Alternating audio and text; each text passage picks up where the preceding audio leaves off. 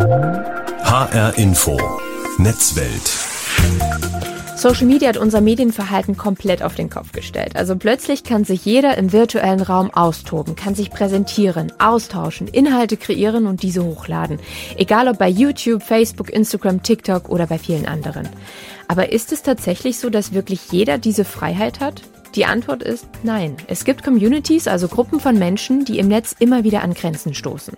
Darunter auch queere Communities. Sie können sich im Netz auch nicht so oft entfalten, wie es wünschenswert wäre. Nicht nur, dass sie mit Hassrede in den Kommentarspalten konfrontiert werden, sondern sie müssen sich auch oft auf eigenen Plattformen Einschränkungen gefallen lassen. Wie frei können sich queere Menschen im Netz tatsächlich bewegen und vor welchen Herausforderungen stehen sie? Darüber sprechen wir jetzt in HR Info Netzwelt. Wir sind Sohail Patoshwar und Juli Rutsch. Schön, dass Sie mit dabei sind.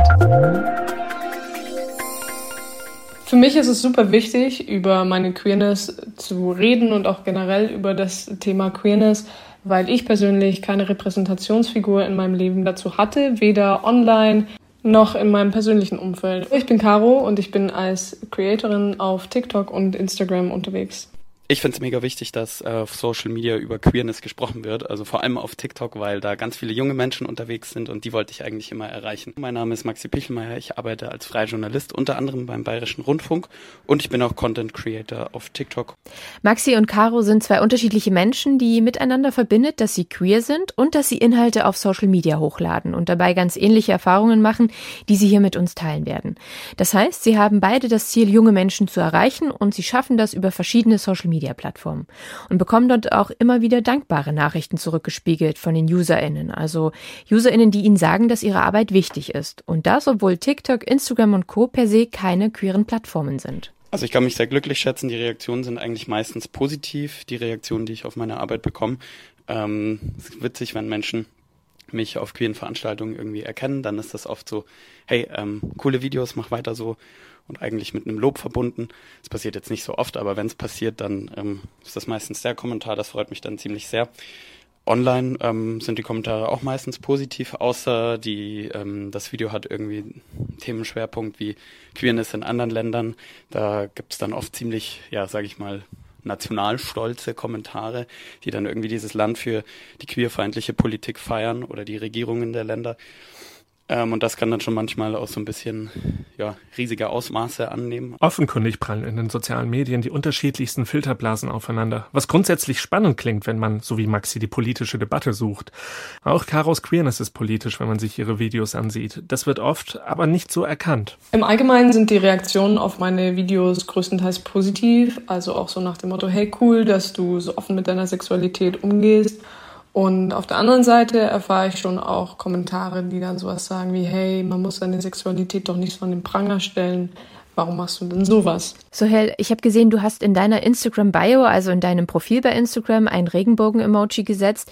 Wurdest du denn sowas auch schon mal gefragt, warum du jetzt allen deine Sexualität unter die Nase reiben würdest? Ja, natürlich, die Frage kam oft auf. Und dann erkläre ich immer, dass es mir nicht nur um den Sex an sich geht, sondern um die Erfahrungen, die ich und viele andere Menschen auch gemacht haben. Da geht es natürlich auch um Diskriminierung, aber nicht nur, denn queere Menschen erleben die Welt anders, in jeder Hinsicht. Diese Erfahrungen will ich mit dem Regenbogen-Emoji transparent machen.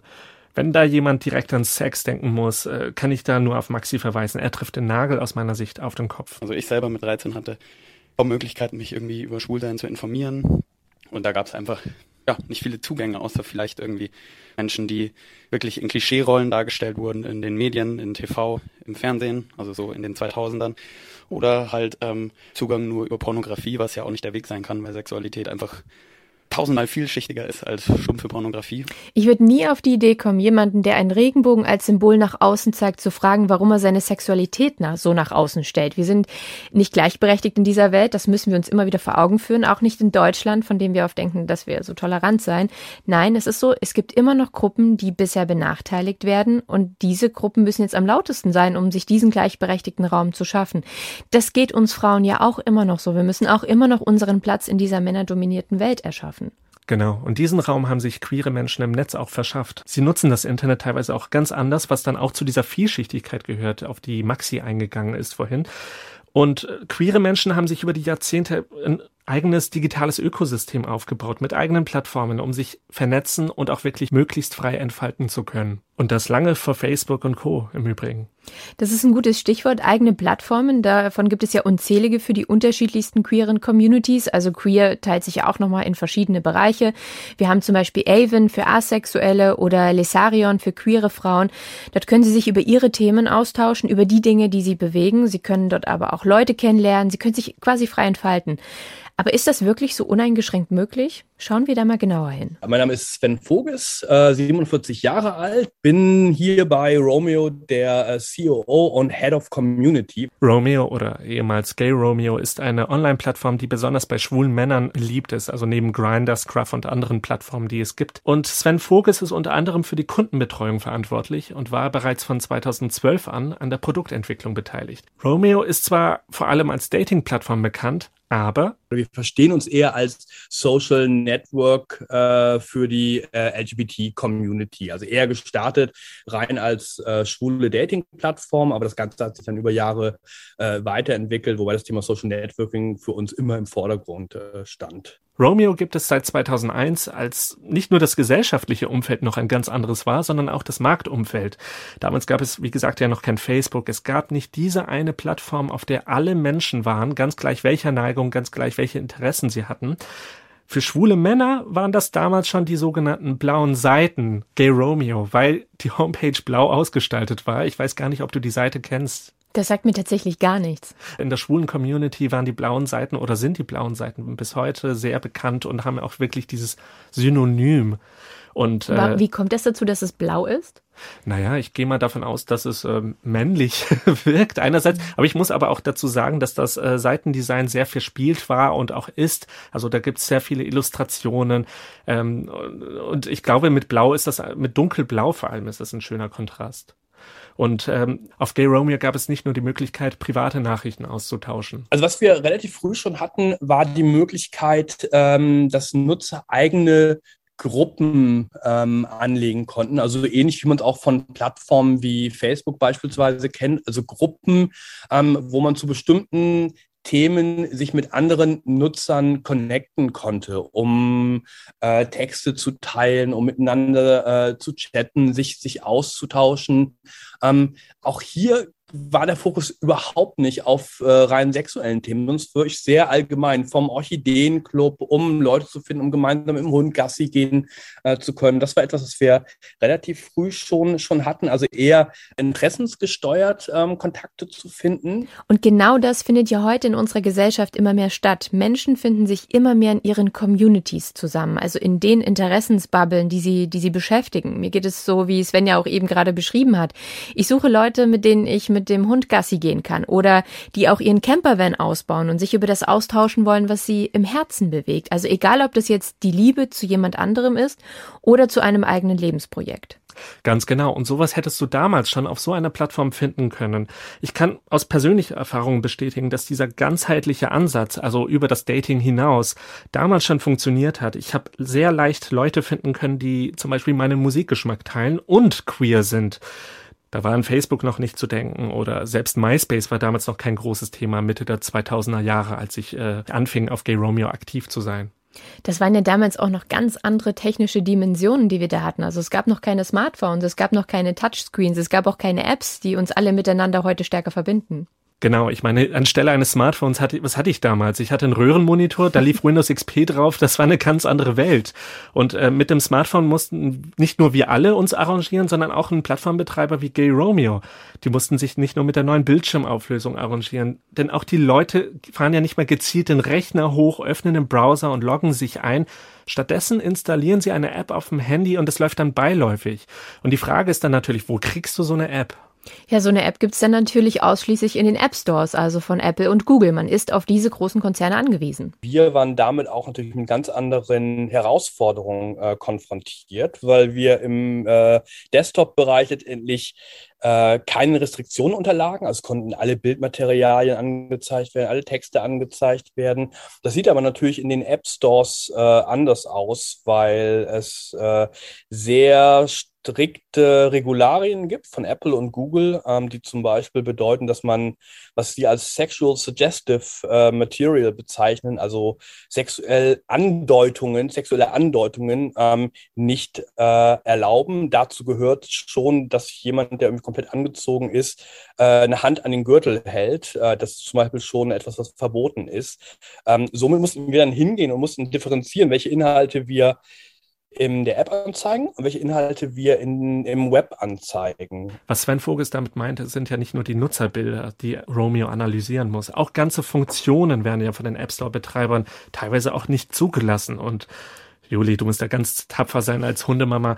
Wenn du Leute zum Gassi gehen suchst, geht das nicht in der App selbst. Okay, aber das wundert mich. Ich meine, technisch dürfte das doch gar kein Problem sein, oder? Also woran hapert es da? Also wir haben zum Beispiel bis heute die Gruppenfunktionalität, die im Web wirklich integraler Bestandteil ist und ja auch von vornherein uns sozusagen ausgemacht hat im Vergleich zu anderen Plattformen.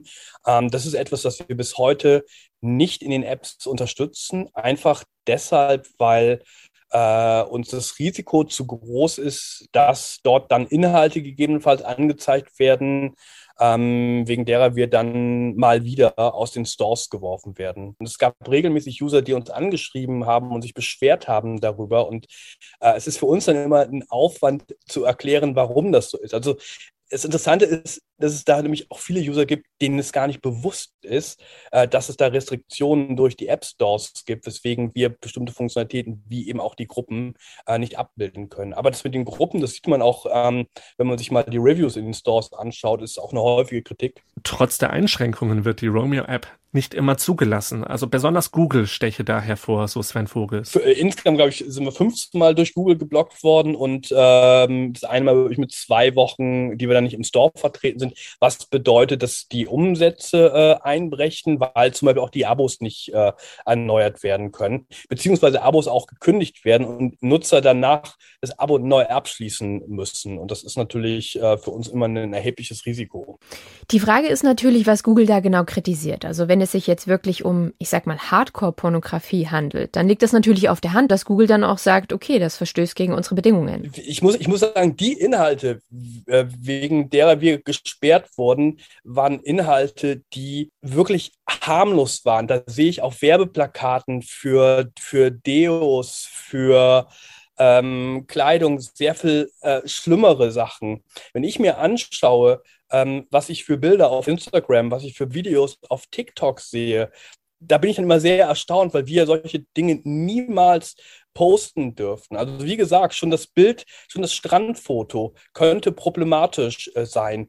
Und das zeigt schon, ich muss in der Lage sein, mich ausdrücken zu können. Ich muss in der Lage sein, ohne wirklich in den Hardcore-Bereich, darum geht es nicht. Aber es geht darum, dass ich zum Beispiel meinen Fetisch ausdrücken kann, dass ich auch mich mit einem freien Oberkörper abbilden kann. Verstehe ich das jetzt richtig? Das würde ja im Endeffekt heißen, in einem queeren Umfeld, in einer queeren App werden Inhalte strenger bewertet als auf Plattformen, die nicht gezielt queer sind, also Plattformen, die jeder von uns nutzt. Zumindest sieht das Sven Voges so. Wir haben Google mit diesen Vorwürfen konfrontiert, wir haben ein schriftliches Statement bekommen und da heißt es, wir äußern uns generell nicht zu einzelnen Apps, möchten aber klarstellen, dass wir bei der Darstellung von Intimität und Sexualität keinerlei Diskriminierung aufgrund der sexuellen und/oder geschlechtlichen Orientierung vornehmen.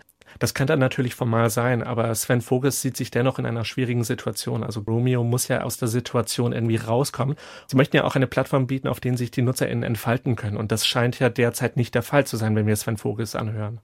Das Problem ist natürlich, auch weil man immer Gefahr läuft als Anbieter, rausgeworfen zu werden, dass man irgendwann auch Gefahr läuft, die eigenen Regeln so strikt zu formulieren, um dieses finanzielle Risiko auszuschließen. Und das darf es letztendlich nicht sein, weil was wir letztendlich betreiben, ist Zensur im Sinne der App-Stores. Und das ist ein schwieriger Spagat, der dadurch erschwert wird, dass Google für App-Anbieter schwer zu erreichen sei. Anders als Apple im Übrigen. Also erstmal muss ich tatsächlich sagen, dass Apple da sehr viel besser ist als Google. Bei Apple gab es beispielsweise 2 Situationen, wo sie kritische Inhalte gesehen haben. Aber Apple informiert uns vorab und bietet einem dann an, das Problem zu lösen in einer gewissen Zeit. Das heißt, man kann mit Apple auch durchaus reden und sagen, okay, dafür brauchen wir, keine Ahnung, eine Woche oder so.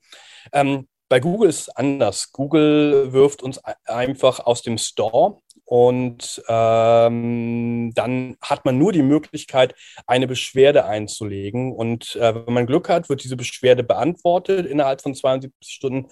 Wenn man Pech hat, eher nicht. Das Problematische daran ist, dass es zum Teil recht wahllos wirkt. Denn wir hatten nur als Beispiel mal eine Weihnachtskampagne, wo wir auch nur eine Comiczeichnung hatten, wo jemand wirklich seine Hand an den Gürtel hielt. Und wegen dieser Comiczeichnung, die nicht mal in der App angezeigt wurde, sondern nur im Code irgendwo intern referenziert wurde, was Google sehen konnte, wurde unsere App aus dem Store geworfen. Also das ist tatsächlich hochproblematisch, weil wir damit letztendlich abhängig sind von den moralischen Vorstellungen von Google beziehungsweise eines konkreten Reviewers bei Google. Die Frage ist dann natürlich, können queere Menschen unter diesen Umständen ihre Identität öffentlich ausleben? Nein, definitiv nicht. Ist in den Apps definitiv nicht möglich, weil der Ausdruck der eigenen Sexualität ist ja letztendlich Ausdruck dessen, was ich dann auch abbilden möchte. Was ich mich frage, ist, was macht das denn mit den Betroffenen, wenn es derartige Einschränkungen gibt im Netz? Also einen Raum, der ja immer so als frei gefeiert wird, gerade in Deutschland. Ja? Gerade für queere Menschen ist es ja wichtig, dass sie sich ausdrücken können, dass sie ihre Identität bilden können, dass sie eine gewisse Selbstakzeptanz auch gewinnen durch den Austausch mit anderen über soziale Netzwerke. Dann aber eine solche Diskriminierung erfahren. Also ich kann mir das so ein Stück weit vorstellen. Das klingt jetzt vielleicht ein bisschen komisch und der Vergleich hinkt, das verstehe ich total. Aber bei mir ist es so, dass ich mich auch oft eingeschränkt und benachteiligt fühle, wenn ich zum Beispiel mit meiner Hündin unterwegs bin. Oft ist es so, dass Hunde verboten sind oder dass sie gerade so geduldet werden. Aber wirklich willkommen ist man mit seinem Hund wirklich an den seltensten Stellen. Und das, obwohl so ein Tier ja zum Leben dazugehört. Irgendwann ist so ein Hund ja auch ein Teil von dir. Und wenn das immer wieder degradiert wird oder immer wieder gesagt wird, nur bis hierhin und nicht weiter, also das muss doch gerade für Menschen, die dieses Gefühl in sich tragen, total schwer sein. Ich finde, mit diesem Hundebeispiel hast du wunderbar herausgearbeitet, worum es geht. Es geht ja letztlich gar nicht mal um die Sexualität an sich, sondern darum, dass ja Menschen Freiheiten entzogen werden, die eigentlich allen zustehen sollten. Und bei queeren Menschen war das früher so, dass sie eigentlich nur in bestimmten Clubs, in bestimmten Bars einen Rahmen vorfinden konnten, um Gleichgesinnte zu treffen, weil es geschützte Räume sind und waren. Und weil sie erst auch in diesem Kontext, also erst wenn sie in einem queeren Club waren, auch wirklich erst als queer erkannt wurden und vollwertig akzeptiert werden konnten mit wohlwollenderen Normen, als es in der Allgemeinheit der Fall ist. Und deswegen sind soziale Medien auch eine gute Möglichkeit, um Wissen zu vermitteln, aber auch Empathie, und vielleicht führt das ja auch dazu, dass man mehr Respekt erfährt. Schauen wir uns doch mal an, über welche Themen unsere Creatorinnen sprechen, die wir auch schon am Anfang gehört haben. Maxi zum Beispiel positioniert sich auf seinen Profilen so. Also ich habe eigentlich zwei verschiedene Themenschwerpunkte bei meinen Videos auf TikTok. Der eine ist ein nachrichtlicher Schwerpunkt. Also ich schaue, wenn eine Nachricht irgendwie queeren oder schwulen Bezug hat, dass ich die versuche, in einem Video darzustellen, das unterhaltsam ist. Meistens mit einem Frage-Antwort-Spiel. Also ich stelle mir selbst eine Frage und beantworte die dann und versuche das Ganze journalistisch sauber und trotzdem noch irgendwie unterhaltsam zu machen. Und das andere ist so ein bisschen Comedy, also ich versuche irgendwie Aspekte aus schwulen Lebenswelten in Form von Comedy darzustellen, das heißt, Klischees oder Vorurteile irgendwie zu entkräften oder vielleicht auch TikTok-Trends aufzugreifen und denen dann irgendwie einen schwulen Dreh oder Aspekt zu geben. Und ich versuche auch ein bisschen selbstkritisch zu sein oder Dinge aus meiner Coming-out-Zeit aufzuarbeiten. Ich bin aber auch kritisch gegenüber der eigenen Community, also ich gucke, welche Missstände es praktisch gibt. Da geht es auch viel dann um Dating, auf Dating-Plattformen wie Grindr. Genau, und das versuche ich so ein bisschen humorvoll rüberzubringen. Manchmal auch ein bisschen, böse, aber nicht zu böse. Caro macht das ja ganz ähnlich. Also sie macht das auch viel über ihren Humor. Sie versucht, ein Vorbild zu sein und Dinge vorzuleben. Und auf diese Arbeit bekommt sie auch Reaktionen. Das Feedback speziell aus der Queer Community ist dabei durchwegs positiv, wobei auch immer Raum für konstruktive Kritik ist, die ich mir auch zu Herzen nehme, mich damit weiterbilde und da auch gerne in den Austausch gehe. Gerade solche Nachrichten wie, hey, danke, du hast mir dabei geholfen, meine Sexualität zu akzeptieren, oder auch, hey, danke für deine Videos, heute hast du mir damit ein Lächeln ins Gesicht gezaubert, zeigen mir dann immer wieder, warum ich das Ganze auch mache. Also man sieht, die Themen, die sie aufwerfen, sind für junge Menschen wichtig, und genau das sehen auch immer wieder Menschen, die mit Jugendlichen zusammenarbeiten, vor allen Dingen auch mit queeren Jugendlichen. Mein Name ist Alisa Weidinger, ich bin Sozialarbeiterin, ich arbeite seit 2015 im Kurs 41 und leite das gemeinsam mit einem anderen Kollegen. Das Kurs 41 ist ein queeres Zentrum in Frankfurt und es richtet sich an 14- bis 27-Jährige. Also wer im Coming-out-Prozess steckt, der bekommt dort Unterstützung, der kann sich dort mit anderen queeren Leuten austauschen und auch einfach mal was zusammen unternehmen. Also all das findet sich im Kurs 41. Als Sozialarbeiterin trifft Alisa Weidinger auf Jugendliche, die auf unterschiedlichste Weise queer sind. Also alle Buchstaben im Begriff LGBTIQ+, also alle Buchstaben, ob das jetzt lesbisch, schwul, bi, trans, inter, asexuell oder aromantisch, queer und noch so vieles mehr. Auf all diese unterschiedlichen Leute trifft sie auf ihrer Arbeit und sie weiß, gerade Jugendliche suchen nach Vorbildern, die ihre spezifischen Erfahrungen teilen. Die zu finden ist aber auch nicht immer einfach. Queere Menschen folgen natürlich erstmal queeren Menschen, aber natürlich folgen die Leute eher denen, die als Vorbildfunktion dienen können. Also die quasi vielleicht den Weg schon gegangen sind, die so mutig sind und damit in der Öffentlichkeit stehen, die auch ja, diesen ganzen Hass zum Beispiel auch aushalten, um anderen irgendwie zu zeigen, dass es irgendwie weitergehen kann und dass das Queersein voll okay ist. Und ich glaube, das ist für viele auch extrem wichtig. Und ich würde aber auch sagen, dass die meisten Leute natürlich sich so ein bisschen ihren Space suchen. Also es gibt ja auch Menschen, die auch einfach unsichtbar sind, häufig mit der eigenen Orientierung, zum Beispiel asexuelle Personen oder aromantische Personen, wo es auch wenig Informationen gibt, gerade für Jugendliche. Also da gibt es einfach wenig Bücher, wenig Filme und so weiter. Und auch Alisa Weidinger findet, einerseits sind Vorbilder notwendig, andererseits ist es leichter gesagt als getan, denn diese Menschen müssen ja auch den Hass aushalten können. Auf Insta ist es ja immer ein bisschen das Problem, dass Leute, wenn sie sich da öffentlich zeigen und auch öffentlich outen oder öffentlich als queer darstellen, dass es da natürlich auch viele Kommentare gibt, weil Leute ja auch anonym sind und da eben viele Hasskommentare verfassen können, ohne dass es unbedingt auf sie zurückfällt. Das ist nicht nur bei Instagram so, sondern auch bei TikTok, wo ja besonders junge Menschen unterwegs sind. Caro zum Beispiel betreibt Konten auf Englisch und Deutsch und hat auch besondere Erfahrungen gemacht. Für mich ist an der Stelle auch noch wichtig anzumerken, dass auch mein neuer Account, der deutsche now.caro, durchaus auch schon in eine bestimmte Bubble gerutscht ist, bei der ich sexualisierende Kommentare erhalten habe, unangebrachte Kommentare. Und das ja irgendwo auch zeigt, dass TikTok die Accounts immer in bestimmte Richtungen ausspielt.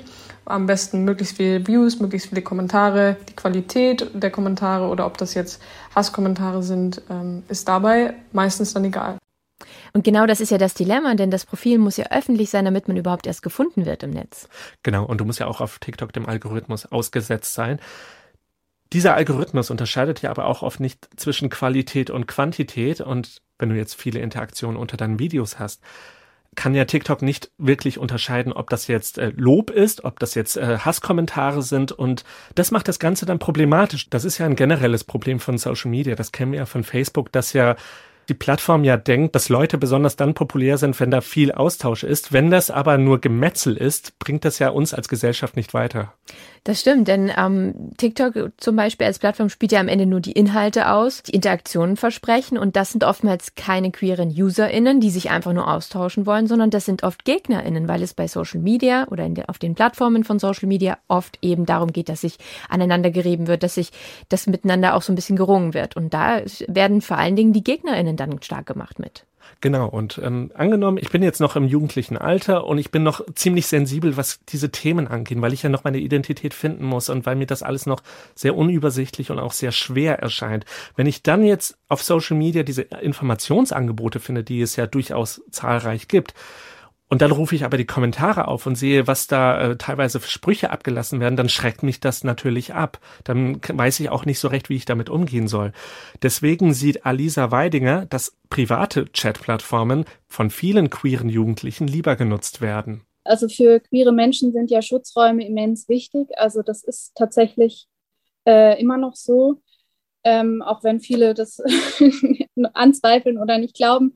Aber auch im Internet ist es natürlich so. Also viele Menschen sagen auch zum Beispiel jetzt im Gespräch mit uns, dass sie jetzt niemals irgendwie ihr Profil öffentlich machen würden. Was noch ein weiterer Aspekt ist, zum Beispiel kann man ja auch sehen, wem die Jugendlichen folgen. Also wenn Jugendliche nicht geoutet sind, aber zum Beispiel uns folgen oder queeren Seiten folgen, dann kann es sein, dass andere daraus schließen, dass sie queer sind und sie vielleicht dann auch fremd outen oder sowas. Also das Thema haben wir auch öfter und deswegen haben wir zum Beispiel auch eine Warnung auf unserem Profil stehen, dass unser Profil öffentlich ist und Leute sehen können, wer uns folgt. Junge NutzerInnen müssen sich früh im Klaren sein, dass wenn sie sich öffentlich als queer bekennen, dass dann auch Folgen damit einhergehen. Also Maxi zum Beispiel bekommt überwältigend viele Kommentare manchmal und da ist auch nicht alles positiv. Also da kommen dann ganz schnell mal tausende Kommentare zusammen und das demotiviert einen dann natürlich schon ein bisschen. Aber ja, ansonsten habe ich auch mal auf Instagram Drohnachrichten erhalten, so nach dem Motto, hier, das passiert mit Schwulen in diesem Land und dann ein Foto, das ich nicht geöffnet habe, also das ist dann schon krass, dass da Leute wirklich so viele Wege gehen und einem so drohen. Ja, das Gefühl, keinen Schutzraum zu haben, das kann auch dann aufkommen, wenn man sich gar nicht offen ausdrücken kann, wenn man das Gefühl hat, dass man sich selbst zensieren muss. Caro hat eine Zeit lang bestimmte Begriffe bewusst mit Sonderzeichen geschrieben, also zum Beispiel nicht gay, sondern G@Y. Beim Skripten und Erstellen meiner Videos stellt sich mir manchmal auch die Frage, soll ich jetzt bestimmte Wörter, die die LGBTQ+-Community betreffen, zensieren oder nicht? Und zwar habe ich dabei auch festgestellt, dass Wörter wie lesbisch, bisexuell, schwul, queer halt einfach von TikTok, dem Algorithmus etc. nicht so gut angenommen werden, wie wenn sie zensiert werden. Sprich, ich habe dann eine Zeit lang in meinen Videos einfach diese Sexualitäten und eben auch die Sexualität heterosexuell, also straight, zensiert. Bis ich dann einfach für mich selber gemerkt habe, hey, Moment mal, ich möchte auf meinem Account einfach offen sein und posten können, wie ich will. Und deswegen habe ich das Ganze dann sein lassen. Derzeit ist es dann so, dass ich ausprobiere, wie die Videos auf die eine Art oder die andere von TikTok dann angenommen werden. Gerade für Jugendliche ist es ganz wichtig, sich auszutauschen und zu verstehen, was denn da überhaupt in ihnen vorgeht. Ich weiß noch, damals als Teenager habe ich sehr viel Dr. Sommer konsumiert, vielleicht kennen es einige von Ihnen noch, um zu verstehen, was da eigentlich mit mir in meinem Körper passiert und was da in mir vorgeht. Für queere Jugendliche muss es besonders schwer sein, wenn sie diese Angebote gar nicht erst bekommen. Ja, da muss ich gestehen, das kann ich auch aus eigener Erfahrung bezeugen. Also als ich in den 2000ern aufgewachsen bin als Jugendlicher und mich mit meiner Identität auseinandergesetzt habe, da gab es für mich keine niedrigschwelligen Angebote wie Dr. Sommer, die dann in so einem Heft, wo es dann vor allem Tupac-Poster gab, da konnte ich dann nicht solche Angebote vorfinden. Und Caro und Maxi erging es ja ähnlich und genau deswegen sind sie ja jetzt auch als CreatorInnen aktiv. Wenigstens entstehen so immer mehr Schutzräume im Netz, gerade für junge, queere Leute, damit sie sich austauschen können. Da geht es dann natürlich nicht nur um Online-Dating, sondern einfach darum, Kontakte zu knüpfen, Erfahrungen auszutauschen mit anderen queeren Jugendlichen, um einfach darüber zu reden, was sie durchleben und wie sie mit ihrer queeren Identität, mit ihrem Identitätsfindungsprozess umgehen. Ich habe zum Beispiel gesehen, dass es eine App gibt von einem queeren Verein für Jugendliche. Der Verein heißt Coming Out und so. Und die haben einen Messenger für queere Jugendliche, die sich dort von anderen queeren Jugendlichen beraten lassen können. Also wirklich so, dass die gleiche Zielgruppe sich gegenseitig berät. Das sind quasi Role Models, also Vorbilder. Und dort sind auch SozialpädagogInnen mit dabei. Und es gibt auch eine andere App in der Schweiz, auch für junge Queers, auch von einem Verein, heißt Milchstraße. Und die wurde geboren aus der Pandemie heraus, weil der Verein auch sagt, dass es gerade in der Corona-Pandemie sehr, sehr schwer war, dass queere Menschen sich treffen konnten und diesen Austausch erfahren haben. Und dass sich hier nochmal mehr gezeigt hat, dass es Community-Plattformen im Netz braucht, wo sich junge Leute ganz vorbehaltlos miteinander vernetzen können. Und vor allem auch dort, wo sie keinen Hass und auch keine Hetze erfahren müssen. Und das Gute ist, in Deutschland gibt es wenigstens diese Plattform. Man muss dann tatsächlich vielleicht länger suchen, Vielleicht muss man auch tatsächlich vor Ort in einem queeren Zentrum wie dem Kurs 41 hingehen, aber es gibt durchaus diese Schutzräume und es ist ja auch grundsätzlich möglich, sich einigermaßen frei entfalten zu können. Auch wenn wir natürlich viel problematisiert haben in dieser Sendung, sind wir immer noch in einer glücklichen Lage im Vergleich zu anderen Ländern, schätze ich. Und man muss ja auch sagen, also viele Deutsche haben ja von sich ja auch das Selbstbild, dass Deutschland ein tolerantes Land ist. Aber wie sieht es eigentlich in anderen Ländern aus? Wie ist es, dort queer zu sein und wenn man versucht, sich dort im Netz frei zu bewegen?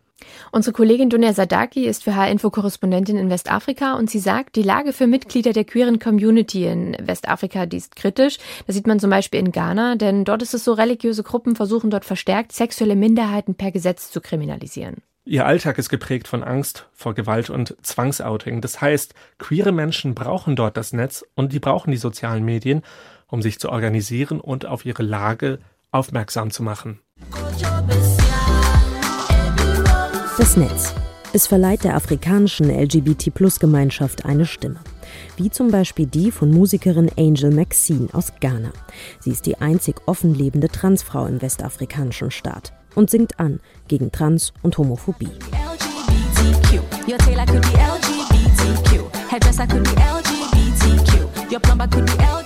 Ihre Message? Transpersonen, Homosexuelle, sie sind Teil unserer Familie und Gesellschaft, können dein bester Freund, deine Ärztin, dein Lehrer sein. Damit versucht die Musikerin auch anzugehen gegen konservative Strömungen im Land, die versuchen, sexuelle Minderheiten verschwinden zu lassen. Schon jetzt ist Homosexualität in Ghana eine Straftat.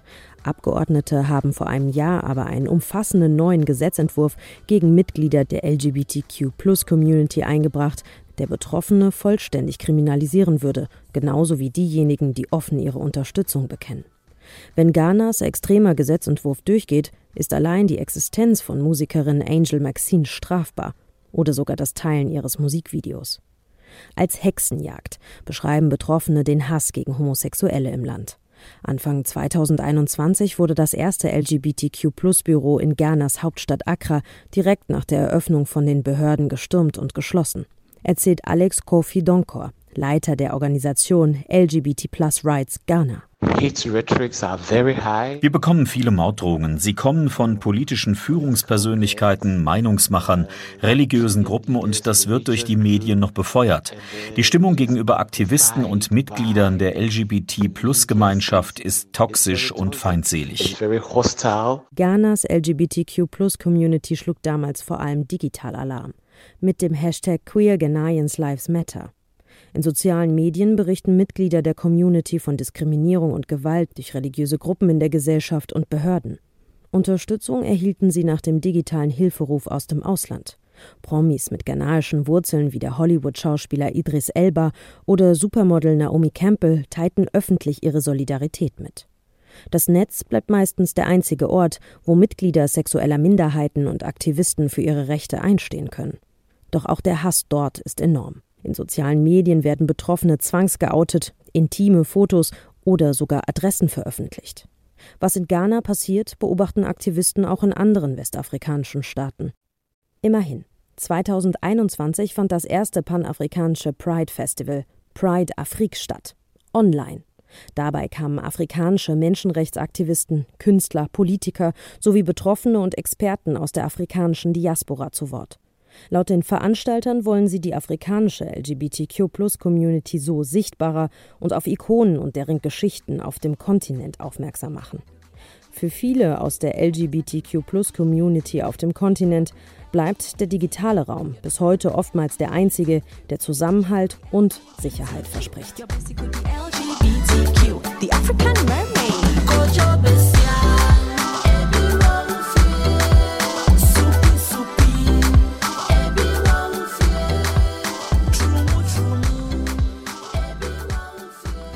Schauen wir nochmal auf das, was wir jetzt gerade erfahren haben. Also letztendlich ist es so, es gibt Social-Media-Plattformen, die nicht per se queer sind. Sie geben queeren Menschen aber einen Raum, sich auszutauschen.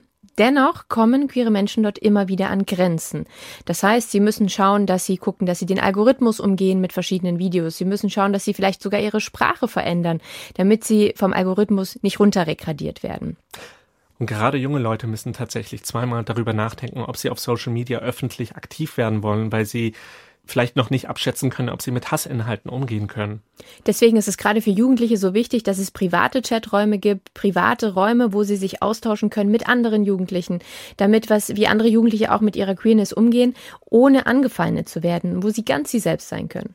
Natürlich müssen aber auch Erwachsene die Möglichkeit haben, sich frei entfalten zu können und ihre Interessen, ob das jetzt mit Queerness zu tun hat, ob das jetzt mit Sexualität zu tun hat oder nicht, dass sie sich da trotzdem ausleben können, denn auch das ist Teil der Identität. Deswegen ist es so gut, dass es Menschen gibt, die sehr stark sind und sagen, trotz des Hasses und trotz der Hetze werde ich mich in der Öffentlichkeit präsentieren und werde anderen ein Vorbild sein, weil genau das braucht es für gewisse Communities im Netz, dass sie sich trotzdem weiter frei bewegen können und sich trotzdem weiter identifizieren können.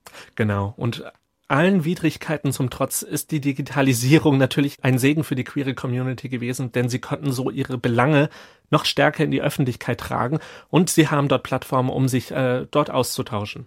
Das war die HR Info Netzwelt. Die gibt es jede Woche bei HR Info und bei allen gängigen Podcast-Apps sowie in der ARD Audiothek. Wir sind Sohail Patoshwar und Juli Rutsch.